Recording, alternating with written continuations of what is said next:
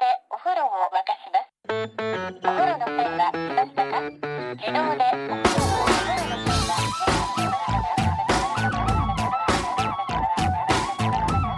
Hello and welcome to another episode of No Such Thing as a Fish, a weekly podcast coming to you from the QI office in Covent Garden. My name is Andrew Hunter Murray and I'm sitting here with James Harkin, Anna Ptaszynski, and our special guest this week is Cariad Lloyd. Uh, Cariad is a comedian we all know. She's been on QI a load of times. She's in an improvised show called Ostentatious, uh, which is Jane Austen based improvised comedy with me. And she also is the presenter and host and producer and everything of the podcast Griefcast which is about grief and about uh, people you've lost, but it's also very uplifting and charming and funny and wonderful. So do give that a listen. Okay, starting with fact number one this week, and that is Cariad Lloyd. My fact is that Unity Mitford was the only person to be BFFs with Churchill and Hitler. She was best fr- best friends forever, just to, for any uh, for any eighties kids in the room. yeah, she was definitely best buddies, bezies with Hitler. She was very bezies with Hitler, um, but she was also very old family friends with Churchill.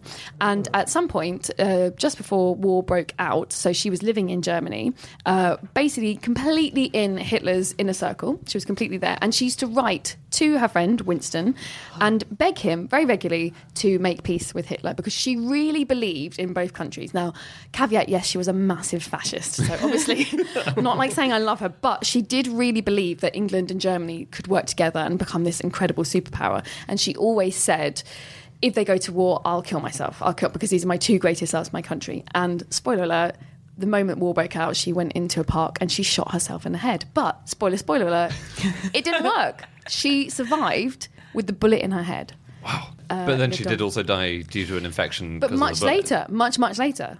Uh, So Hitler, her BFF, Yeah. Um, when she did shoot herself in the head, Hitler felt so bad. Obviously, it was his fault. Hashtag you caused the war. Um, he arranged for a train to take her to Switzerland, and then her mother and I think it was Debo, the younger sister, came and got her. But he, he, you know, the war's breaking out, everyone's leaving countries. Hitler made sure that she got out of Germany, and he knew she was going back to Britain. And he funded her healthcare and stuff, Yeah. didn't he? It's very easy to accidentally read the story and go, "Oh, that's quite nice." I know, of him." yes, I know. Again, caveat: he was a massive fascist, but also, I think he was quite big into. He was one of the worst, I would yeah. say. You know, there's a theory about Hitler funding all this. So the theory is that uh, her sister, Deborah, and her mother took her home after she uh, tried to kill herself. Uh, she then recuperated at a little uh, nursing home in a village called Wigginton in Oxfordshire. The home was a maternity home. This- and there is a story. This is rubbish. there is a story from the woman who ran the home that she may have had a baby, and the baby Had a tiny moustache. and was a massive fascist. yeah, and so the journalist who wrote about this, she asked the woman who she thought the father might be, and, and she said, uh, "Well, my mother always said it was Hitler's." Although there is no record of this happening, so it's probable there is Yeah. not a secret Hitler love child. But they definitely copped off, didn't they? no, also that's a, Really? yeah. There's a lot of like it was very suspicious in the inner circle. All the Germans hated her. They were like, "There's this British woman who Hitler literally she would like advise him and wind him up on stuff," and she was extremely jealous of uh, Eva Braun as well. And So Eva Braun was very jealous of her, though, yeah, right? so Unity definitely was in love with him, but seem what I've read seems to be like that nothing happened. Basically, he was kind of using her because she was extremely useful. And the other weird thing about Unity is her middle name was Valkyrie. Unity Valkyrie Mitford, and she was born in the town of Swastika. It's so weird. So weird. And so it is said that he was very um, superstitious. And it was said when he found this stuff out about her, and she was a six foot blonde, blue eyed woman, that he kind of felt like she was very lucky. But apparently, they ne- like nothing ever. He apparently there was no way they ever slept together, but she definitely would have. And she used to, she used to kind of hang out with other fascists. Did she sleep with Churchill? No, but they, her sister Decca was married to Esmond Romilly, who the big rumor is that he was Churchill's secret son, and it was all sort of hidden that he was Oh, actually really? a nephew. But yeah, I thought Churchill was quite happily married, though. Not like that massive fascist Hitler. So this Oh, yeah. town of uh, Swastika is in Ontario, yes, uh, and they wanted to change the name um, during the war to Winston um, because of obvious reasons. Yeah. Uh, and they even did it, I think, or at least they got pretty close. But then everyone who was living there said no. And so they took down all the new signs and they said, no, we we were called swastika before Hitler came along. Yeah. We came up with the idea first. Why should we change our names? And they were named after the the symbol, which was a good luck symbol in is it Hindi or Yeah, Hinduism. Yeah, yeah. Hinduism. Hinduism. So that's you know they But- were there beforehand. Doesn't Dan have a fact about that guy? I think possibly also in Canada, who was called Adolf Hitler. Yeah. And it was asked if you're going to change your name. And he said, I'm not going to let one guy ruin the name. And he didn't change his name. Yeah, yeah. Um, anyway, the but Mitfords, they were sorry. amazing, amazing family. Yeah, there literally isn't one of them that wasn't somehow involved in something. So Unity was they, well, they were all bizarre, but she was b- bizarre. So she said that. Her and her sister grew up, her to be a fascist, her sister, one of her sisters, Decca, to be a communist. Yes. And she said that they used to scratch, she would scratch a swastika and her sister would scratch a hammer and sickle into the window of the bedroom that they shared together and the scratches were still there. Yeah. And so they really pursued their dreams. Yeah. There was an article in The Guardian about how they're kind of inspiring in a twisted way Yeah. because she was like, I'm in love with Hitler. I'm going to go track him down. And she did. And she went to Germany and she sat in a cafe that he frequented She sat month there every after day. month. Yeah, she sat there every single day until eventually he was like, "Who's that six foot blonde woman that keeps staring at me?" And that's how she got to know him. And apparently, she she told she wrote to Decca and said, "This is my plan. Like any good obsessed teenager." This is how I'm going to get him. And her and De- so her and Decca, Jessica Mitford, shared a room, and they had a chalk line down the middle of the room. And at one end was a bust of Lenin, and the other end was a picture of Hitler.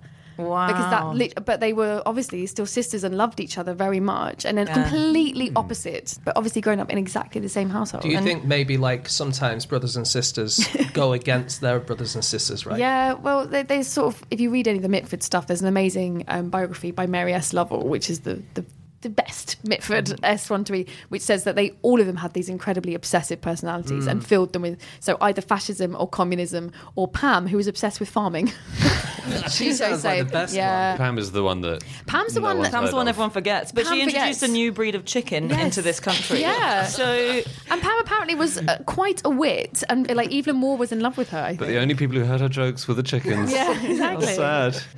Were there six? So there was yeah, Siblings? there's yeah. and there's a brother who died in the war. oh. And then you have oh. Nancy, who was a very famous writer. Diana, who obviously also being of a fascist. They do not they don't do well on Diana fascists. was the mistress of Oswald Mosley, head of the wheel. she was of the, the, British. wife, the wife, eventual wife of Oswald Mosley. Well, I yeah. was just referring to the courting phase. But uh, she was the one who famously said Hitler had beautiful blue eyes. oh yeah. Did she tell Stephen Fry this? Well, Stephen definitely mentioned it on QI. He said he says that, Stephen Fry says that she said to him, "Of course, you never met Hitler, did you?" yeah. she was an incredible woman, Diana. And she was said to be like the most beautiful woman of her age. Like men were literally falling over. And then she married a Guinness and had an affair. Not a pint of Guinness, she married the heir to the Guinness, and then had an affair with Oswald Mosley and then ended up marrying him. And then went to prison. Right? Went to prison, and she was the only. Um, during the war, they were interred, and she and uh, another woman were allowed their husbands in Holloway prison. So she was in Holloway Women's Prison, and then Oswald was allowed to join her because Churchill said that was okay because he was Really? mates with the family. Uh, Nancy Mitford was famous for Yeah. doing the upper class and lower class writings. Yes, you and non-you was a famous essay she wrote. Yeah, about Um, so the correct what, ways. What things show you off as being Yes. posh or not posh, right? Yes. Have you got a test for us? Uh, I can do one. um, how do you pronounce Oh, the yeah. word which refers to a large cat with a mane? Uh, A lion? Lion. No, not posh, not posh. Oh no. Lion. Oh, you're pretty posh. I think. I'm that. putting it on. I'm putting Uh, it it rhymes with barn, apparently. Larn. Lawn. Yeah. How do you pronounce the game which I like to play where I hit little balls around with a stick in a field? Uh, golf. Well, Goo. Golf. golf, golf. No. Oh yeah, No golf. way. No, you said golf. like Darren Gough. Going to play a game of golf. oh, wow. Yeah. There was a study recently that found the Queen has become less posh over the course of her reign. As in, if you listen to her vows from 1953, oh yeah. She's still quite posh. Oh, she's still quite Not posh. as yeah. posh though. If you listen to the old recordings, it's almost Yeah. like hmm. it sounds almost. but that's alien her language. accent is less posh. She still lives in a massive castle. She hasn't kept it real recently. No. Yeah, But she talks quite street, I think is what we're saying. She lives in a hmm. palace, but she talks pretty street. she says BFF. Yeah. Yeah. Um, wasn't the non-you you thing part of it was about that thing where people who want to be posh put put on Yes. posh words, hmm. so things like serviette instead of napkin. So it wasn't about Yeah. telling the posh from the working class; it was about telling the posh from the kind of Nouveau. middle class who wanted Yeah. to be. The really posh don't say the posh word, Yeah. they just call it a napkin. Yeah, Yeah. Whereas the social climber says a serviette. exactly. What if you call it a mouth face wiper? like I You're do. just a we- plain old weirdo. but yeah, it was just Nancy was very like acerbic and witty about, so she was sort of taking the piss Yeah. out of people. There was a lot of piss taking involved, wasn't there? Mm-hmm. Yeah. Apparently, a gentleman, when he's drunk, may become amorous or maudlin or vomit in public, but he would never become truculent. And that's how you know Andy's so common. Regularly truculent. Fighty, fighty.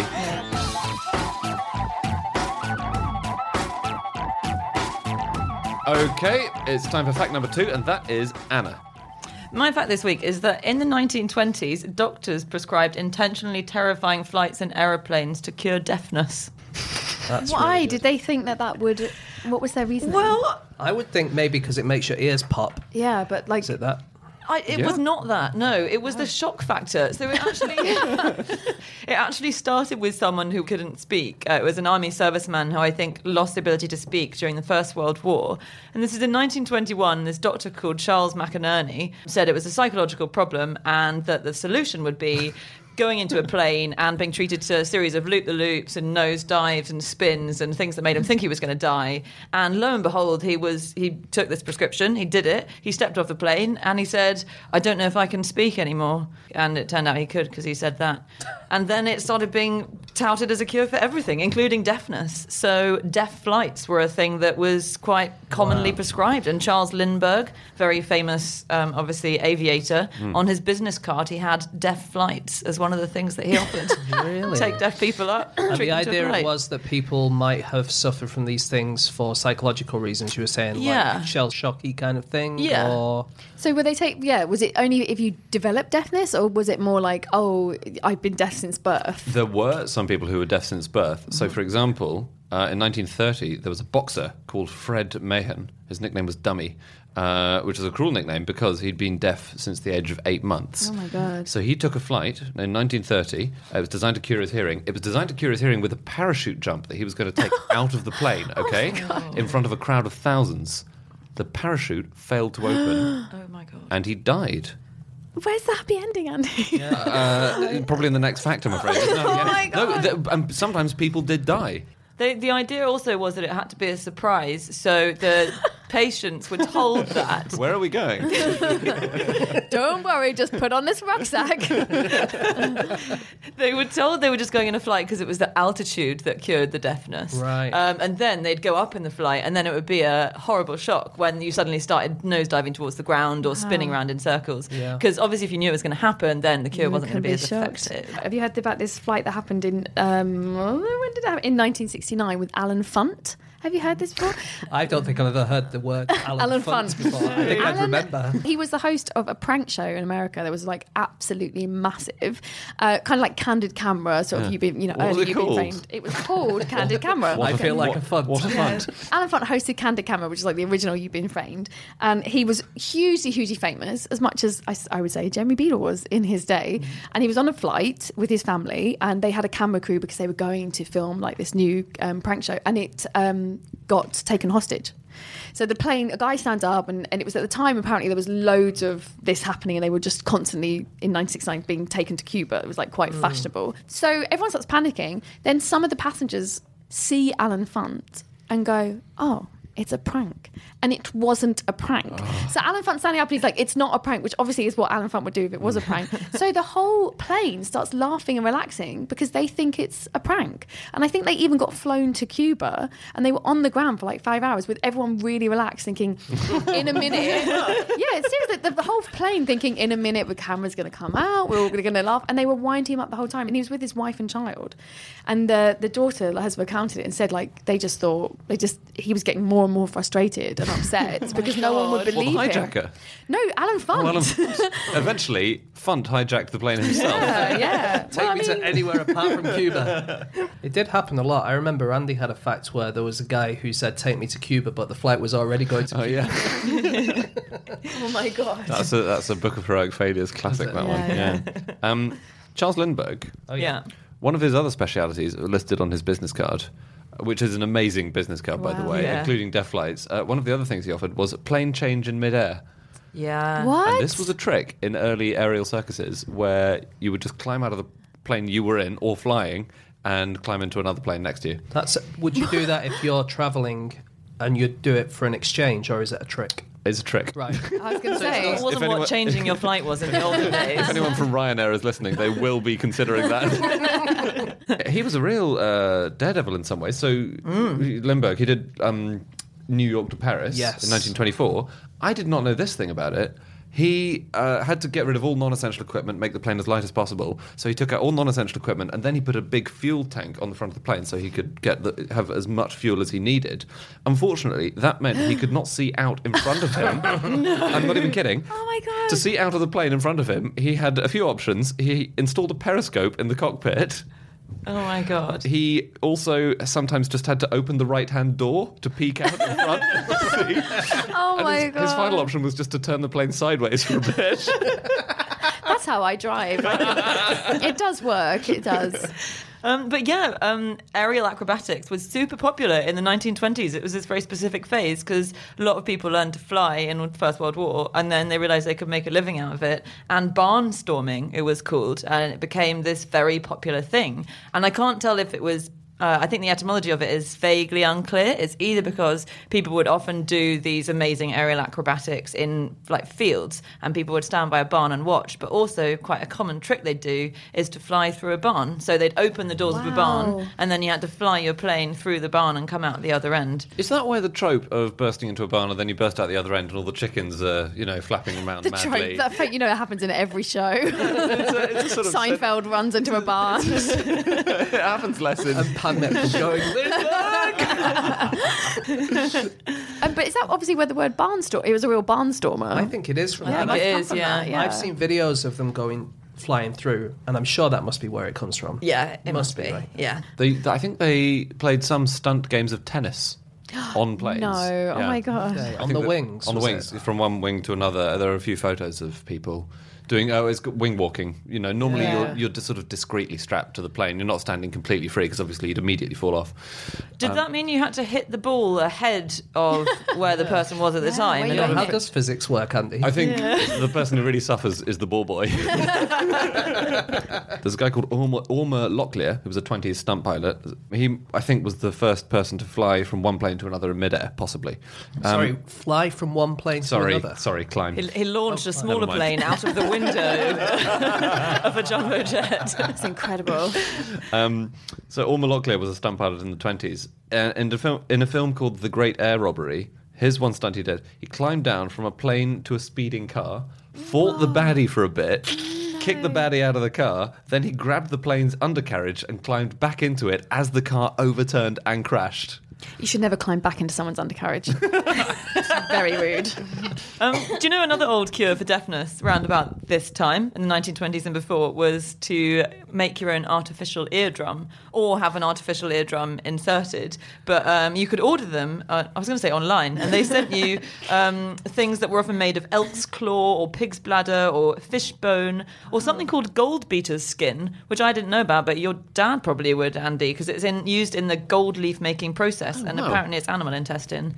But anyway, Oh. you put this on a little stick and you put it in your ear, and it apparently replaced your eardrum. It didn't work, but it was invented in 1853 or pioneered by a doctor called Joseph Toynbee, who is Polly Toynbee's great grandfather. Is that right? Isn't that weird? Oh.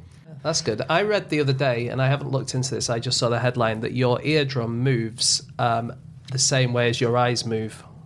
So when your eyes kind of move to the left or right, your eardrums slightly move around. To help No. Like cats' ears, you know, when they like cats are obviously just doing it themselves. Our eardrums are obviously doing it. Yeah. Oh my god, I can kind of feel it if you move your eyes around. I'm re- I think that might be your ear bones moving in your jaw. Oh yeah. Yeah, it might be. All right. The other thing with um, you know, like well, No, the, I can feel it too. yeah, it might be your ear bones. You have ear bones too. and it's not just Anna who Is has it the ear bones. No, I'm just moving my eyes. Bones. There's something moving in there. Yeah, but I think that's your jaw. I think that's your jaw moving, which is connecting to your ear bone. But why would my jaw move when I'm just moving my eyes? Because you're moving the muscles around your eyes to look that way. Carry on. We're not really into logical, fact-based explanations here.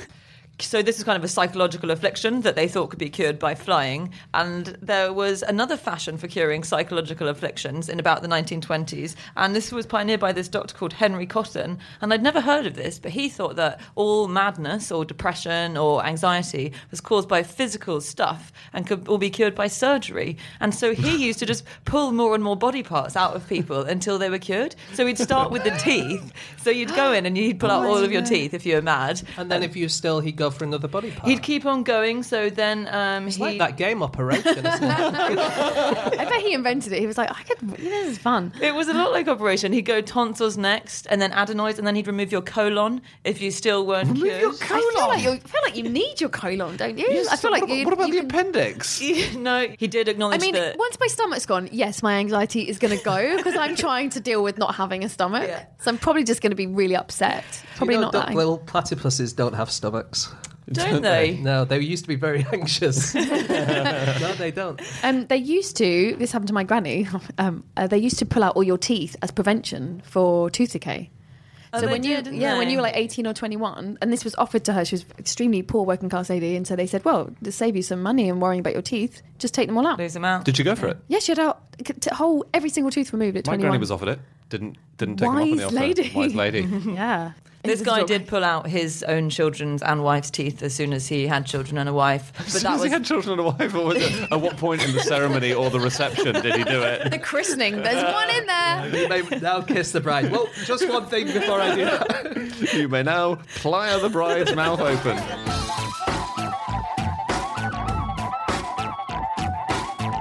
Okay, it's time for fact number three, and that is James Harkin. Okay, my fact this week is that there is a patch of snow in Scotland that fell 11 years ago and has just melted this week.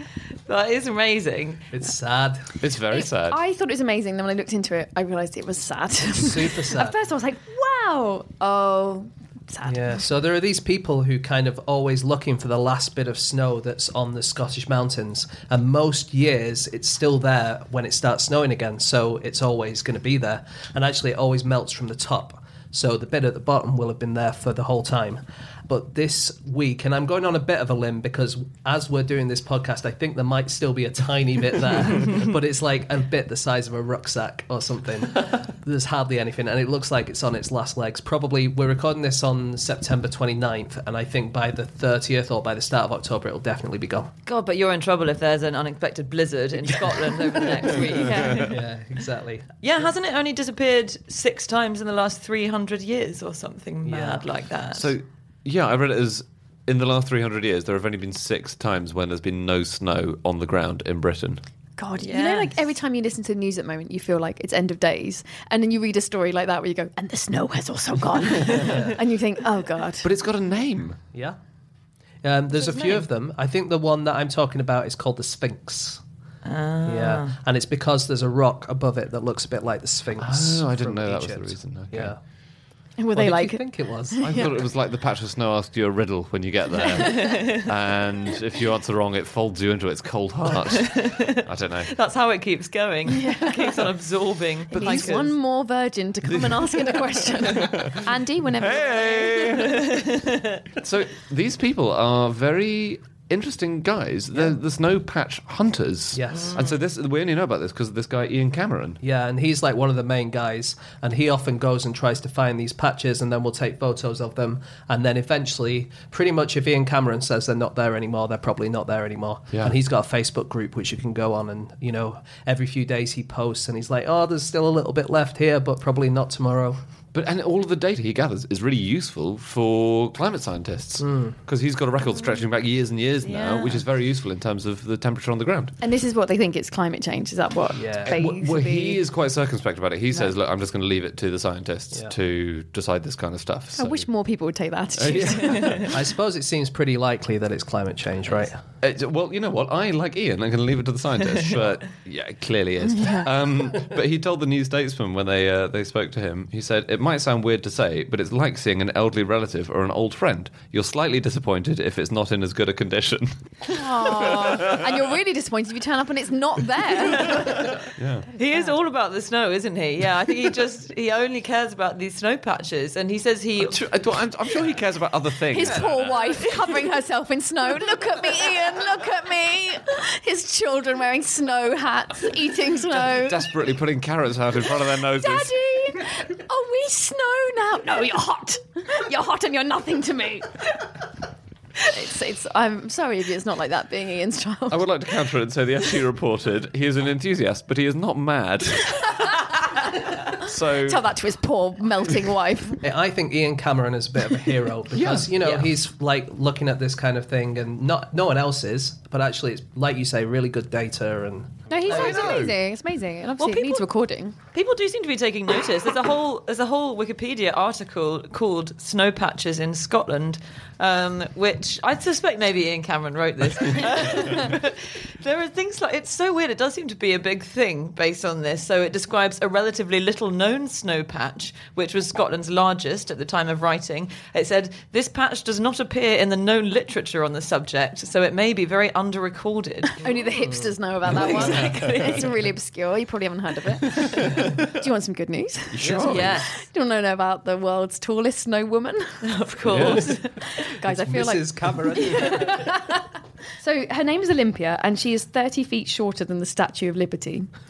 Uh, without, yeah, her arms consist of 27 foot tall evergreens, and uh, she has 16 skis for eyelashes and 2,000 feet of rope hair. like she's amazing, and five red auto tires for lips, which were painted by the Mahoosuk Kids Association. So basically, the whole town got together and made this. The, you know, because there's this, obviously this from the photo, this absolute travesty of a snow person. I want to know what the carrot is made out of The because carrot, presumably that's the you. size of a bus or something. The carrot nose is made of muslin, chicken wire, and wood frame by the MSAD number 44 elementary school children. Uh, yeah, it's I have in to say, if, if, Maine. if that magically came to life and approached me one night, I would run for the hills. Andy, why is that? Ma- why would that happen? Well, like in that, the like in the snowman, you Oh, know, I the, see. the Christmas thing. I would not go walking in the air with that um, beast. I would Oh. sit indoors with a hairdryer on full blast if it came near me. I mean, it's not 100% clear, just looking at this from a bit of a distance, Yes. that she is a woman. It's the no, that they did. eyelashes. They've given it eyelashes in the classic Yeah. cartoon version of gender. I think I think a snow vagina would be a bit much. Anna. You don't see many snow penises on the old snowman, do you? You do. Walking, is, Well, it's it, 'cause you- Maybe you You do. see, You is do is it hanging down and walking in the air? I didn't notice. You see a lot of snow penises. Have to say. Um, have you heard, guys heard uh, about the uh, oldest ever ice? Is it in Antarctica? Yes, it is, and it was discovered this year. It dates back, guys, 2.7 million years. What? Yeah, Is They- that the one that Putin drank? I sincerely hope not. Do you not remember that? He did that. They drilled down to some really old ice and then melted it, and Putin drank it. What, just And dropped now it in a he's- whiskey or something? He's something? going to live forever. uh, no, Oh, so was he wasn't. water. he wasn't down at the bottom of the hole eating the ice when they drilled down to him. Um, yeah, no. So uh, as uh, climate scientists keep on drilling down because the snow that falls and then compacts in Antarctica, obviously, uh, not obviously, but it has tiny bubbles of air which tell you a huge amount about the climate. Two million years ago, and you can find out how much carbon dioxide there was and what that means for the temperature of the Earth, which is going to be very useful for us over the next century. But this this year in April. Uh, there was a freezer in Canada where they had ice cores that dated back thousands and thousands of years. Yeah, you're way ahead of me, Cariad. No. There was a freezer malfunction No. Oh, guys. and they melted. Guys. I've had that with ice cream and it's really disappointing. Yeah. It is so disappointing. well, imagine if there was 22,000 years of history in your ice cream. okay, if it's Green and Black's chocolate, I'd be as upset as I would be. and the, the director of the Canadian Ice Core Archives, is a guy called Martin Sharp, and he said, This is a bad day for Martin Sharp. He said, "I've had better days." so Oh, you're not far off. Yeah. Um, but the, by a massive stroke of luck, which sounds crazy, but there was a massive stroke of luck. Ninety percent of it was saved, Wow. solely because a camera crew had been filming a documentary about this ice core archive, and they had said, "Can we move most of it into this other freezer, which has better lighting?" No way. So thank God, most of it was saved. That's amazing. Is it like ice cream where if it refreezes, it's not Oh, quite as yeah, good? It's a I bit think that's right. crystally. Yeah, Yeah. I think And then it's you hard to still get- eat it, but you think, oh, I should have eaten this earlier. Yeah, It's yeah. hard to shove the little bubbles of ancient carbon dioxide back in at the right height. Yeah, yeah. I love them though because they're like time capsules, but from literally millions of years ago. I kind of find the fact that these bubbles are 2.7 million years old more exciting than the ice because it's like a little world, even though it doesn't have the cool stuff like the Blue Peter badge or whatever inside it. It's still like a little time capsule. Uh, apparently, you're not supposed to make snowmen in um, Antarctica. really? Really? It's Why? taboo, according to the Telegraph. taboo. They're so uptight in Antarctica. Apparently, um, the rules are designed to prevent the Antarctic's animals from being oh, disturbed. right. Yeah, What- that's fair what enough. Animals. Penguins? I don't know. They might be like, what the is that? Yeah. You know, hey, that's my snow. Imagine I came into your house and rolled up all your cushions and made a giant cushion man and you Yeah. woke up. Yeah, it does sound like I'd wake up because that sounds like that happened in a dream. I think the other day. So that's for the penguins. Is they're like just Yeah. mind their own business and suddenly someone's taken all their like I house. Antarctica had no land animals, permanent land animals, apart from that tiny fly. It's Got penguins. I think it doesn't have. Yeah, but they, they, they live in the sea. The only I think Oh, we did on. we did this on QI. The only permanent land animal midge. Is a midge. Is a midge with no wings. Hey, and what the midge doesn't have feelings? Yeah. It's even worse for the midge Yeah. because it could be quite a small snowman, but to them it's going to look like that one from Maine. 'cause they're so- yeah, the princess, Okay, the ice I, princess. I now understand. Andy has a point because what about like the the Antarctic bases they've built and all the science stations? Like no one's like, hey, we're disturbing them, are they? No, the penguins are fine with that. Yeah, they're fine. That, that must look like the Death Star to the midges.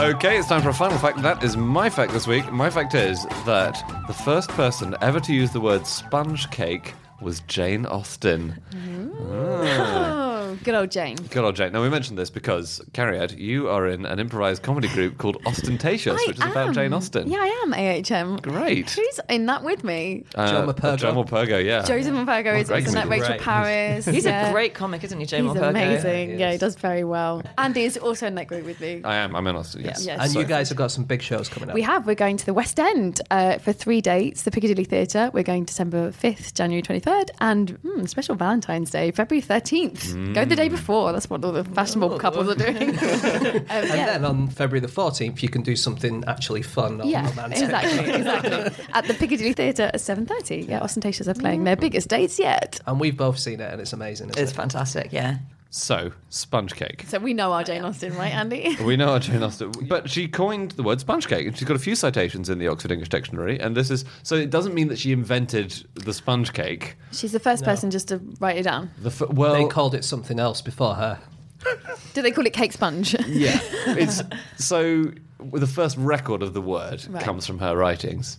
I'm But not the- even convinced it's a word. Well, is it two words or is it one word? I Well, thought she wrote it down hyphenated. She wrote it down hyphenated in a letter to her sister. She said, "You know how interesting the purchase of a sponge cake is to me." And I, Oh. I think it was the famous Jane Austen sense of humour coming in there. um, so it's interesting. The first mention of a sponge cake is it being given a sick burn in a letter by Jane Austen. Which is a shame because sponge cake is a great thing. Yeah, but do you know other words that she e- either coined or first usage, first evidence of it comes from her? I went through the OED and found Oh, go on. as many as I could. Did could. you read the whole thing? Well, I've only started at the beginning, couldn't get through it. aardvark, no. Um, antibilious.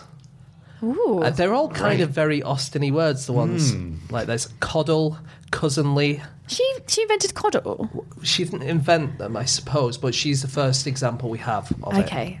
Don't you have a? Isn't there something you coddle an egg? Yeah. Ah, yeah. So maybe it's coddle in just that specific term, as Yeah. in to mollycoddle. Oh, right. right. Yeah, yeah. Uh, irrepressible, obtrusiveness, Hmm. tituppy, What's titopy? tituppy. It's the study of tits. Titography, Carrie. Sorry, I'm No, sorry, I was- titology, I titography, get them mixed up. photographing. oh, I'm getting confused. Uh, tituppy, I think it means like a tit up. Oh yes, And yes. I suppose a tit up is a mistake or something. Uh, yeah, Dar- No. Darcy's always tit hopping, isn't he? That ball went really tit-oppy. That's how Lizzie felt. Uh, and gad, as into gad about. You're kidding. the The, first one to the verbal use of gad. Yeah. I think cool. that's better than sponge cake, to be honest. Yes, it Gad is. about. They're quite niche words. Yeah. Yeah, that's They- what I think as It's well. It's not like Shakespeare who just invented the and and, and table and all the main words. Before that, we just literally left a gap. Um, I've got some mind blowing news on that, Anna. Oh yeah. So Shakespeare's always, has always said that Shakespeare invented 1,700 words, right? And I'm always saying it. And so the, the words include bump, hurry, road. I mean, it's it's nonsense. So the reason that he gets all these citations is because the first um, team of people compiling the Oxford English Dictionary knew his works intimately because they were all lexicographers. yeah. So when they were thinking, oh well, where, where's the word critical? You know, they say, oh, there is a critical in uh, whatever play it was. And then, now that we've got better technology, we're going back and we're finding way earlier ones. So we thought that the word puke was a Shakespearean coinage. Turns out it dates back to 1465. It's almost two centuries before Shakespeare wrote it. I bet Chaucer was saying the word road. Come on. Canterbury Tales. It wasn't gone on a road. Yeah, because it would be weird if Shakespeare's plays were just full of words that no one had heard Well, of. the audience, the audience It's would so be baffled. confusing. Although, imagine the reviews, you know.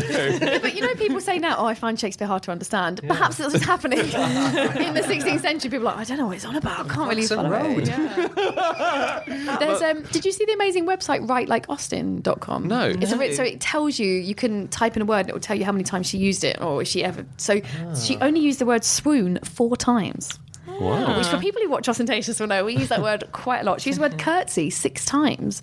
She never used the word marvel. So words that, but words you think of quite- She had invented superheroes. No, no. She was Marvel. mainly using the word DC. Um, She did. Um, there were things that I think that she may have invented, like so. The phrase "Tom, Dick, or Harry" I think comes from her, and you can imagine her that, thinking that up from her own head, right? Or "Dog tired" comes from Jane uh, Austen again. Like that's the kind of thing maybe she had made it's just up. good writing. Yeah, uh, if I've told you once, I've told you a hundred times. No, she came up with that. Yeah, that was from her. That is a biggie. That's probably her. I'd say that's her lasting achievement. Yeah, but you're only saying that because you've been told that a lot of times by your parents, right? I think it's above puke. Yeah. yeah. Um, um, Jane Austen wrote not very Well. well, according to some, according to this professor. This is really I'm, interesting. I'm bristling. And Yeah, according obviously. to a lot of people as well. Let's According to a lot of men throughout the years have written harsh reviews of her. to Well, be fair. Virginia Woolf didn't like her much. Oh no, that is Well, true. But Well, Virginia, Virginia Woolf was a man. It's extremely interesting you raise Virginia Woolf. So this is a study done by a professor called Catherine Sutherland, um, and basically what she was saying is Jane Austen didn't write like we think she wrote. That was the work of an editor. So I uh, agree with Cariad and Andy that like her novels are perfection in terms of like the construction of the sentences mm. in the English language. But what this academic says is that that was all the editor. And if you look at her works, her first drafts of works, she writes totally differently. Well, they're just, and actually, they're just daubings with crayon on, on the back of a mirror that Mr. she Darcy, posed to her puppet. big nice man, came in the room, yeah, and he was like, so nice. Well, she was more experimental, so it actually sounds like she was more interesting. And she said ah. that she wrote a bit more like Virginia Woolf. So, for instance, Wow. when she had exchanges between characters, like speech exchanges, she wouldn't separate out one speaker from another. So it would all be like blurred in a more stream of consciousnessy kind of way. Which is, yeah, keeping the idea of speech, which she's so good at. Her Yeah. speech is so good. Yeah. Well, the editor was the one who had to separate it out, and um, she couldn't spell, so she um, didn't didn't know which went first out of I and E. She didn't know punctuation. Well, the- the- But also, the- loads the of people rules- didn't spell. Yeah, the rules hadn't been set. You and non you as- had not been set. Yeah. Then. Yes, the rules hadn't been set. I think maybe she was a little bit worse than other writers at the time, and also she didn't separate things into paragraphs very well. So Oh, to be fair, apparently, she was a woman in the like 19th century or the one before that, the 18th century. she hadn't had a lot of education, had she? look, I'm not saying she didn't do very well. But We're, she- we're really bristling, aren't we? Yeah. Could it be that she didn't try and write sponge cake? She just misspelled like sponge cock or sponge cock. what You book know- is that in, James? You know how interesting the purchase of a sponge cock is to me. That is a way more interesting letter. To be fair, to be fair. Um, Virginia Woolf said that um, one of the reasons that she was so popular is there are 25 elderly gentlemen living in the neighbourhood of London who resent any slight upon her genius as if it were an insult to the chastity of their aunts. Wow. Oh, That's a lovely sentence. She's equally brilliant writer, Virginia Woolf. I know it's so sad. They're both so fantastic and yet didn't like each other. Well, Austen didn't have many opinions on Virginia Woolf. there will come in the years after my death a woman who is crap. And I will call her Virginia Woolf, but spell wolf wrong.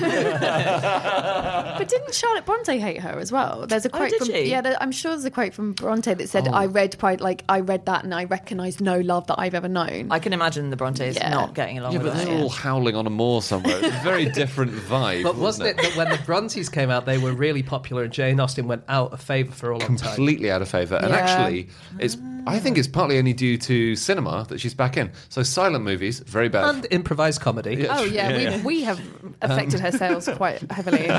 silent movies, I think, would have been terrible for Austen because Yeah, it's words. because it's all conversation. I think the first adaptation was 1940 of Pride and Prejudice. yes, an amazing film, black and white film, of Pride and Starring uh, Laurence Olivier Yes. as Really? Lizzie Bennet uh, in his most versatile. um, yeah, There's been some amazing spin-offs. I don't know if anyone looked into this. Like, I, I mean, obviously the Austen industry, uh, myself and Andy are employed by, is huge, and there's lots of fan fiction and lots of people writing other books. So I just looked up like top the top twenty of other books. There's just like definitely not Mr. Darcy, Prom and Prejudice, Colonel Brandon's Diary, Pride and Prejudice and Zombies. Mr. Darcy takes a wife, Pride and Prejudice continues. they read like titles from our show. Like they're incredible amounts. I read that a lot of people do um, this fan fiction because there's not enough sex in the actual Yes, stuff. a lot of it is sexy. Darcy's Passions, Pride and Prejudice retold through his eyes by Regina Jeffers, um, I think is a little bit uh, more sexy than her stuff because she doesn't really go into it, it has to be said. Darcy and Elizabeth, Nights and Days at Pemberley. Oh, These are there all we- available to buy, guys. More nights and days, I reckon. Hot Nights at Pemberley. Mr. you know- Darcy's Undoing, a Pride and Prejudice variation. Do you know her sexiest line, maybe? Um, or the line that most overtly refers to sex? No. It's Because it's pretty. with sponge cocks. I w- would like to see SpongeCock SquarePants, the kids' TV show. oh my God. Um, this is just a real classic Jane Austen line. It's um, in Mansfield Park. Fanny Price is the main character. And Fanny, it's a is it Fanny Price? Is the rude name? It's Fanny. It's funny. Um, no, it's a reference to her getting pregnant, and the sentence is just about. It's one of the last sentences. It's about how Fanny Price and her husband come into some money just after they had been married long enough to begin to want an increase of income. That's not the rudest line in Mansfield Park. It is an overt reference to sex, though. Well, would you like an overt reference to something else? You know I would. It's in Mansfield Park as well, and there's a character called Mary Crawford who's a bad, bad girl, and She is a um, bitch. she's talking about the Admiralty, and she Oh, says yes. she used to know a load of admirals, and she says of rears and vices I saw enough, Of rears and Rears. vices. Rear Vices. Admiral and Vice Admiral. which are both kinds of admiral, but they're also both references to something else. I don't get it. So vices as in woodwork. Yes, okay. Rearers in the back of the room.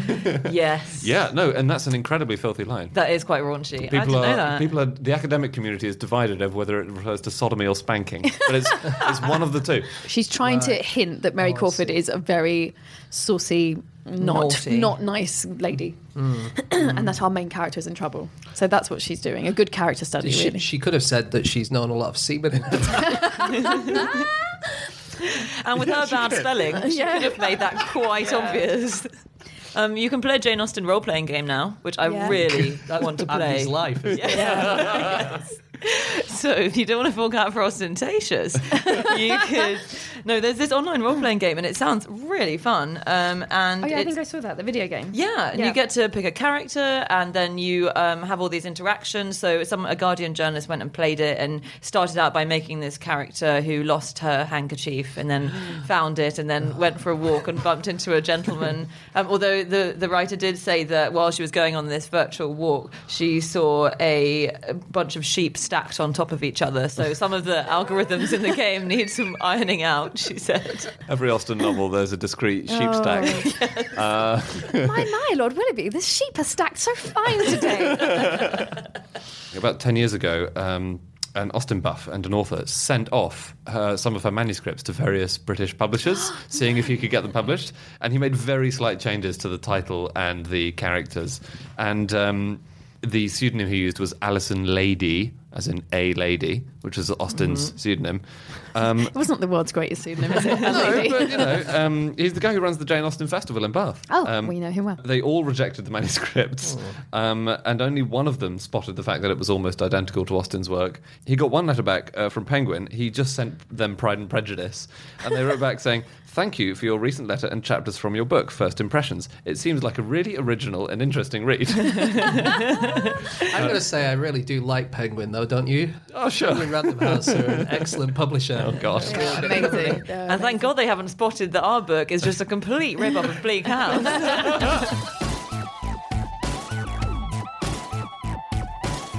Okay, that's it. That's all of our facts. Thank you very much indeed for listening. We will be back again next week with another podcast. Uh, but until then, you can check us out on Twitter. We are at No Such Thing, and we all have individual Twitter accounts. I'm on at Andrew Hunter M, James, At James Harkin. Cariad, At Lady Cariad. and Anna. You can email podcast at qi.com. Yeah, and if you want to come and see us on tour, we've just announced a whole new bunch of tour dates. We're going all over the UK, and you can see that at qi.com slash fish events. Uh, you can also uh, see our book. We're publishing a book which is coming out very soon. You can get that by going to qi.com slash fish. qi.com slash fish or Google The Book of the Year, which is what it's called. And if you want to see Cariad uh, and me in Austentatious, You can go to the ATG website or you can go to austentatiousimpro.com forward slash shows, and that has all the booking links for all our London shows and our UK tour as well. lovely. Okay, we'll see you next week. Thank you very much for listening. Goodbye.